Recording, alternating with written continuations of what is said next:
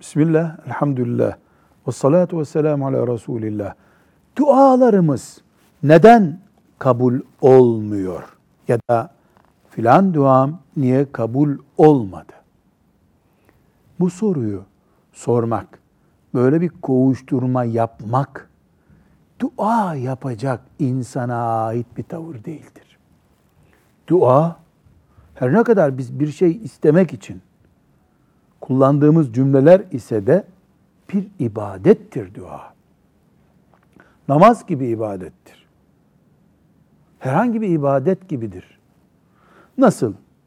Ben abdestimi alırım, setre avretimi yaparım, kıbleye dönerim, tam fıkıh kitabında tarif edildiği gibi namazımı kılarım, gerisini de Rabbimin rahmetine salarım.